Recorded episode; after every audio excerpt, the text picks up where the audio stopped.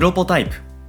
この番組は音声編集システムへの100の新機能リリースまでの過程をお届けする開発連動型ポッドキャストになるはずだった番組ですがなぜか開発は一つも進みません。気がつけばプロトタイプ開発を得意とするドットの実験レポート的トークに今日も進捗は順調です。今日のテーマはドットリーダーミーティングです。よろしくお願いします。よろしくお願いします。ドットリーダーミーティング。なんかすごい組織感が出てくる、感じられるタイトルですね、これは。そうですね。これあの、わかりやすくリーダーミーティングって言ったんですけど、はい。社内であの、ライフサイクルプロジェクトみたいな感じで、ほうほうほうほう。すいません。リーダーとライフサイクルっていうのがちょっとピンとこないですね。このリーダーっていうのが、はい。まあ、いわゆるプロジェクトリーダはあはあはあはあ。ー、クラスのうんメンバーが集まって、より顧客にうん価値を届けられるチームであるためには、はい。どんなことを整えていかないといけないのかっうん。ていうことを、まあ、例えばあの、すごいわかりやすいところで言うと、うん納期に遅れてしまう、はいスケジュールが遅延してしまう、はい。うん。それを解決するためにはどういうものを整えていくかっていうところで、うんうんはい。まあ、あの、ライフサイクル、プロジェクトサイクルですよね。ああ、をうん。整えていくっていうような意味でなるほど。うん。やってる、まあ、プロジェクトチームうん。を形成して行っているプロジェクトですね。なるほど。今、ドットの社員全体感と、リーこの、まあ、リーダークラス、大体何人ぐらいで組織してるんですか？えっ、と、このリーダークラスが管理するっていうと、ミャンマーチームも含むんですよね。はいはいはいオシュアの。うんうんうん。で、それで考えると、多分管理するエンジニアの数は30人ぐらいで、うんうんうん。で、リーダーは、まあ、うちの中では5人ぐらいかなっていう。んんんうんその5人と別で経営陣が3人いると。そうですね。うんうんうんうん。5人の中に、ああ、これちょっと難しいところで、定義として、あー。はいはい。そうですね、5人、4人かな、今。うんうんうんううん。んまあまあ、ざっくり全体感というか、うん。イメージが、まあ、湧きましたけれども、こういう、まあ、リーダーミーティング？はい。さっきライフサイクルプロジェクト。プロジェクト。うん。この取り組み自体の、まあ、はい。ドットの中での、まあ、歴史というか、取り組みの、これまでの経緯みたいなところってどんな感じなんですか、これあの、夏のドット甲子園っていうものを行ったんですけど、うん。そこの中で、顧客にとってのドットの価値ってなんだろうねっていう話をはい。はい。全体で行ったんですね。うん。で、それはもしかしたらプロポタイプでも話したかな。うんはい。で、そこで、ちょっと、一つ問題があるよねっていうところが、うん。うん。お客さんに対するドットの価値はっていうのをみんなで考えているはずだったんですけど、そのお客さんにとってのっていう価値観、えーその視点っていうのが抜けた回答みたいなのが結構多く出てきちゃっはいた。はいはい。うんっていうので、あの、少し内向きすぎちゃってるんじゃないかっていう危機感はい。がまず生じました。で、そ、の危機感を、まあ、あの、全体に対して共有したんですよね。で、それを解決していくための専門チームみたいのを作っていこうっていうような、えー段階的に進めているはあはあ取り組みの中の一つですね。なるほどなるほど。まあそうすると、今これ収録してるのが12月はい。頭になりますけど、まあ今年立ち上がった、はいまあ課題から、まあ始まった取り組みっていう理解でいいんですかね。そうですね。うん。どうですか？この取り組み始めてみて、どんな状況として浅井さんは見てるんでしょうか？まあ、リーダークラスに限らないんですけど、うん。うちの特にリーダークラスの人間ってのはとても優秀だなっていうふうに感じてるんですよ。うんうんうん。まあ、優秀だなって感じてるんですけど、はい。ん？優秀ってなんだっていうふうにはいはい。自分の中で、あの、疑問が生じて、うん。でも僕はそのリーダークラスの人々を優秀だと思っているので、何かしら自分なりの基準があるんだろうなっていうところで、うんうん。それを言語化しようっていうふうになるほどやっていて、で、まあはい言語ができたんで、せっかくなんでこのプロポタイプで話そうかなと思っていたんですけど、はい。じゃあ、基準がいくつかあるわけですね。そうですね。今現時点で。整理できてきた。はい。で、ちょっとキャッチーな感じでまとめたいなと思ったんで、はい。あの、3つの芯があるっていうはい。芯。芯。し芯っていうのはどういう字を書きますか？まあ、いろいろ汎用的に使いたいんで、カタカナの芯でいきましょう。なるほど、なるほど。いろんな文字がうん。意味合いとして当てられる可能性があると。そうなんです。はで、もうその3つっていうのが、うん。まあ、僕が定義する優秀なリーダーっていうのは、うん。信憑性とはい。信頼性とうん。親密さの3つが揃っている。ああ。なるほど。確かに、初めの2つのシーンは一緒ですけど、うん3つ目はね、違うシーンでしたね、今ね。そうなんです。やっぱり、これは内部に対しても外部に対しても、うん。どっちも持っていないといけないところなんですけど、ああ。その信憑性っていうのは、その人が言っているのが正しいよねっていう専門知識が豊富がゆえに信憑性が高まるっていうところ。うん、うん、うん。その信憑性の高さっていうのがまず一つ目の重要なし、はい。で、もう一つが信頼性。うん。で、これ信頼って何かって言ったら、はい。言動と行動が一致してるってところだと思うんですよね。はい、はい、はい。こうやってやんなきゃダメだよって言ってるけど自分はできてないとかじゃなくて、うんうんうん。やっぱりその言ってることとやってることっていうのが一致していると信頼性が高まる。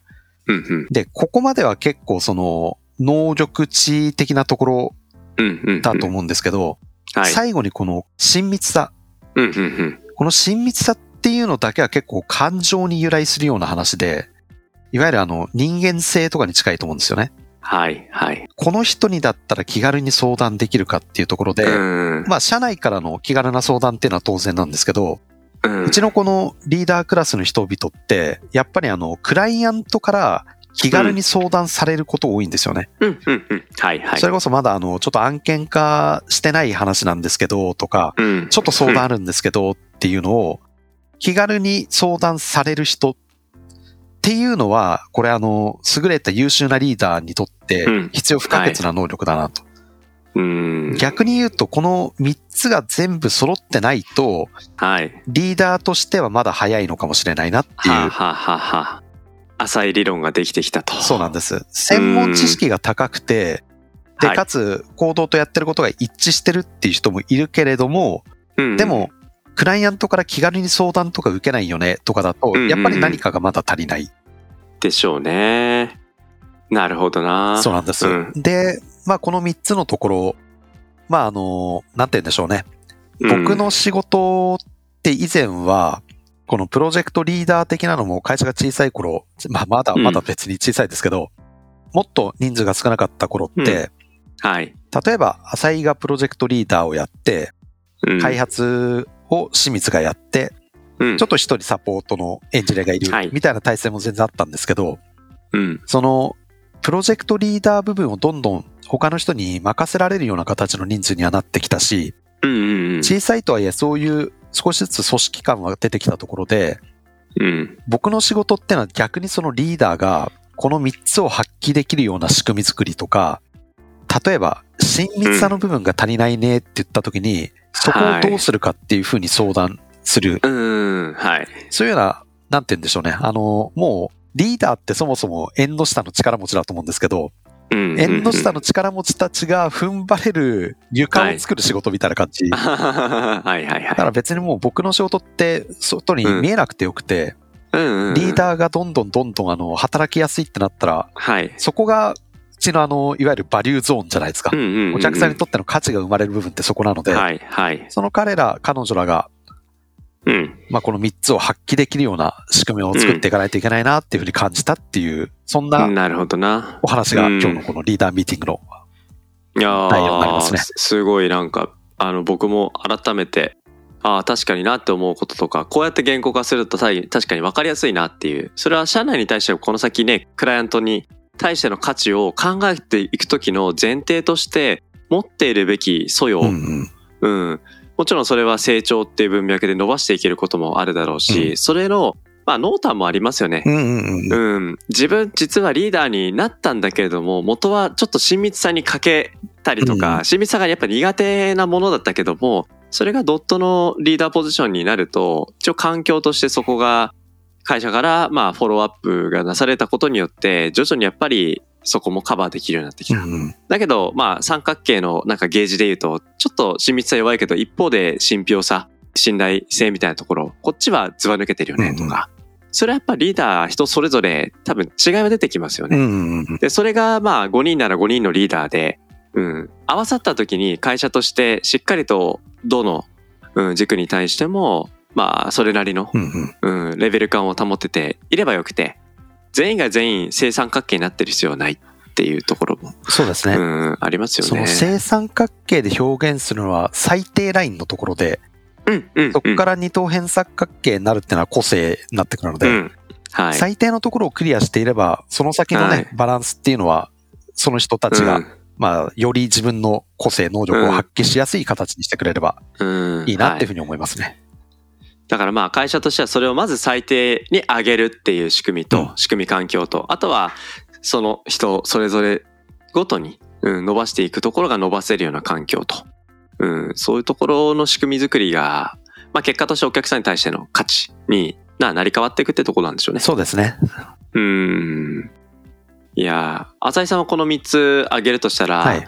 どれが自分の中で一番、自分の中で課題感というか、うん、あの、難しいなって感じたり感じた、うんうん要素ですか？僕個人ですか？はい。浅井さんがこの3つの芯を自分に通ったとき、うん。圧倒的に信頼性ですね。圧倒的に信頼性が僕は弱いですね。だからまあ、その言葉とはい行動との一致。言ってることでもそれを最低ラインに上げていくっていうところの、うんまあ経験値が多少きっとあるわけじゃないですか。うん。そうですね。まあでもそこの、うんなんか底上げみたいなところって人それぞれいろんなエピソードがあるじゃないですか。うんうんうんうん。そこのナレッジを上げていく。例えば僕だと親密さ、自分結構課題持ってると思ってて、ほうほうほう。一見親密さあるように見えられるんですけど、うん結構自分でゴリゴリやっちゃうんで、あんまそればっかやってると、うんちょっと敬遠されがちになってしまうとなか、そこであえて自分の中にブレーキをかけて自分から表情と言葉を持って他者に関わりを持っていく。うんうん他者に関心を持っていく。うんうん。それは仕事の枠を場合によっては超える時もあるとか、うんそういうことを自分からなんか一歩踏み出ていかないと、なんか親密さって備わってる人もいれば、うんうん。備わってない人はそういうところを自分でやっぱり気づいて客観的に変えていかなきゃいけないところありますよねとか。そこのなんかマイナスからプラスになってったって過程って、もちろん会社として用意するっていうのもあると思うんですけど、5人なら5人のリーダーがそれぞれどんなプロセス過程でそこを底上げしていったのかっていうエピソード。うんうんうん。これはなんか後世であったり、これからリーダーになっていく人たちになんかうまく何かしらの形で社内で共有できるとうん、なんか結構勇気が出るというか、そうなんですよね。そうん。の、社内で共有のところで、あうの、ん。よく、最近、うちの社内でもいろんなノウハウとか共有していこうっていうのは、まあ、これは前からか、あるんですけど、はい。いっつもやっぱりちょっと思ってたのが、この、なんか、話共有して、効果出るかなっていうのは、割といっつも思ってたことなんですよ。はい、はい、はい。自分の話もそうだし、他の人の話聞いてても、うん。なんか面白い話で終わってしまわないかなっていう。たうだ、んうんこの、まあ、3つの芯っていう話をしましたけど、うん、それぞれの、まあ、信憑性の話、信頼性の話、親密さの話っていうところに絞って話をしてもらうと、うん。基準ができるじゃないですか。はい、はい、はい。ドットの中でも、ね。まあ、この今後、リーダーになっていく人たちが、うん。この3つを高めてほしい。で、この3つの、例えば信憑性高める話としてはこんな話があってとか、うん、信頼性高める話ではこんな話があってってなると、はい。はい自分でピックアップできると思うんですよね。できますね。んそういう意味でもこの言語化ってすごい重要だったかなっていうふうには、はい、はい。今後社内でもこれ展開していきたいと思ってる話なので。うんそうですね。だから、なんか自分の経験をシェアするっていうことをやるようにうん推奨はされるけれども、これって何の意味があるのかなっていうところがふわふわっとしちゃうと、うんいや、自分の話なんてってなるじゃないですか。でもちゃんと会社としてこれが、あの、大事ですよ。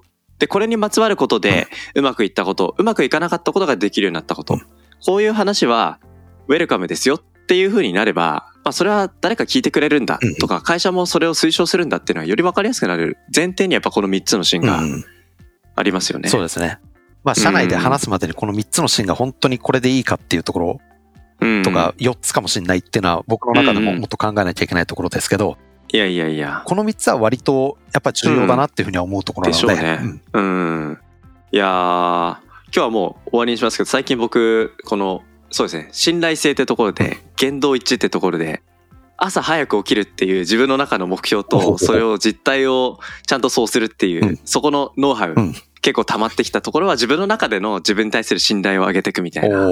そこにも結構やっぱノウハウって一人一人あると思うんですよね。うんなんか簡単な目標で見えても、結構やっぱそこに積み重ねていかなきゃいけない要素が結構細分化されるみたいなところに、なんかいろんな人のいろんな経験がこの3つの芯をきっかけに、社内に溜まっていくと、やっぱりリーダー育成、リーダーだけじゃないですよね。うん、メンバーの、あの、いろんな側面っていうのが、うん、前向きにお客さんに届いていく。そういう変化っていうのができていくんじゃないかなって、すごい、うん、個人的に学びになりました。はい。はい、今後が楽しみです。そうですね。はい。ということで、今日はドットリーダーミーティングについてお話をしました。ありがとうございました。ありがとうございました。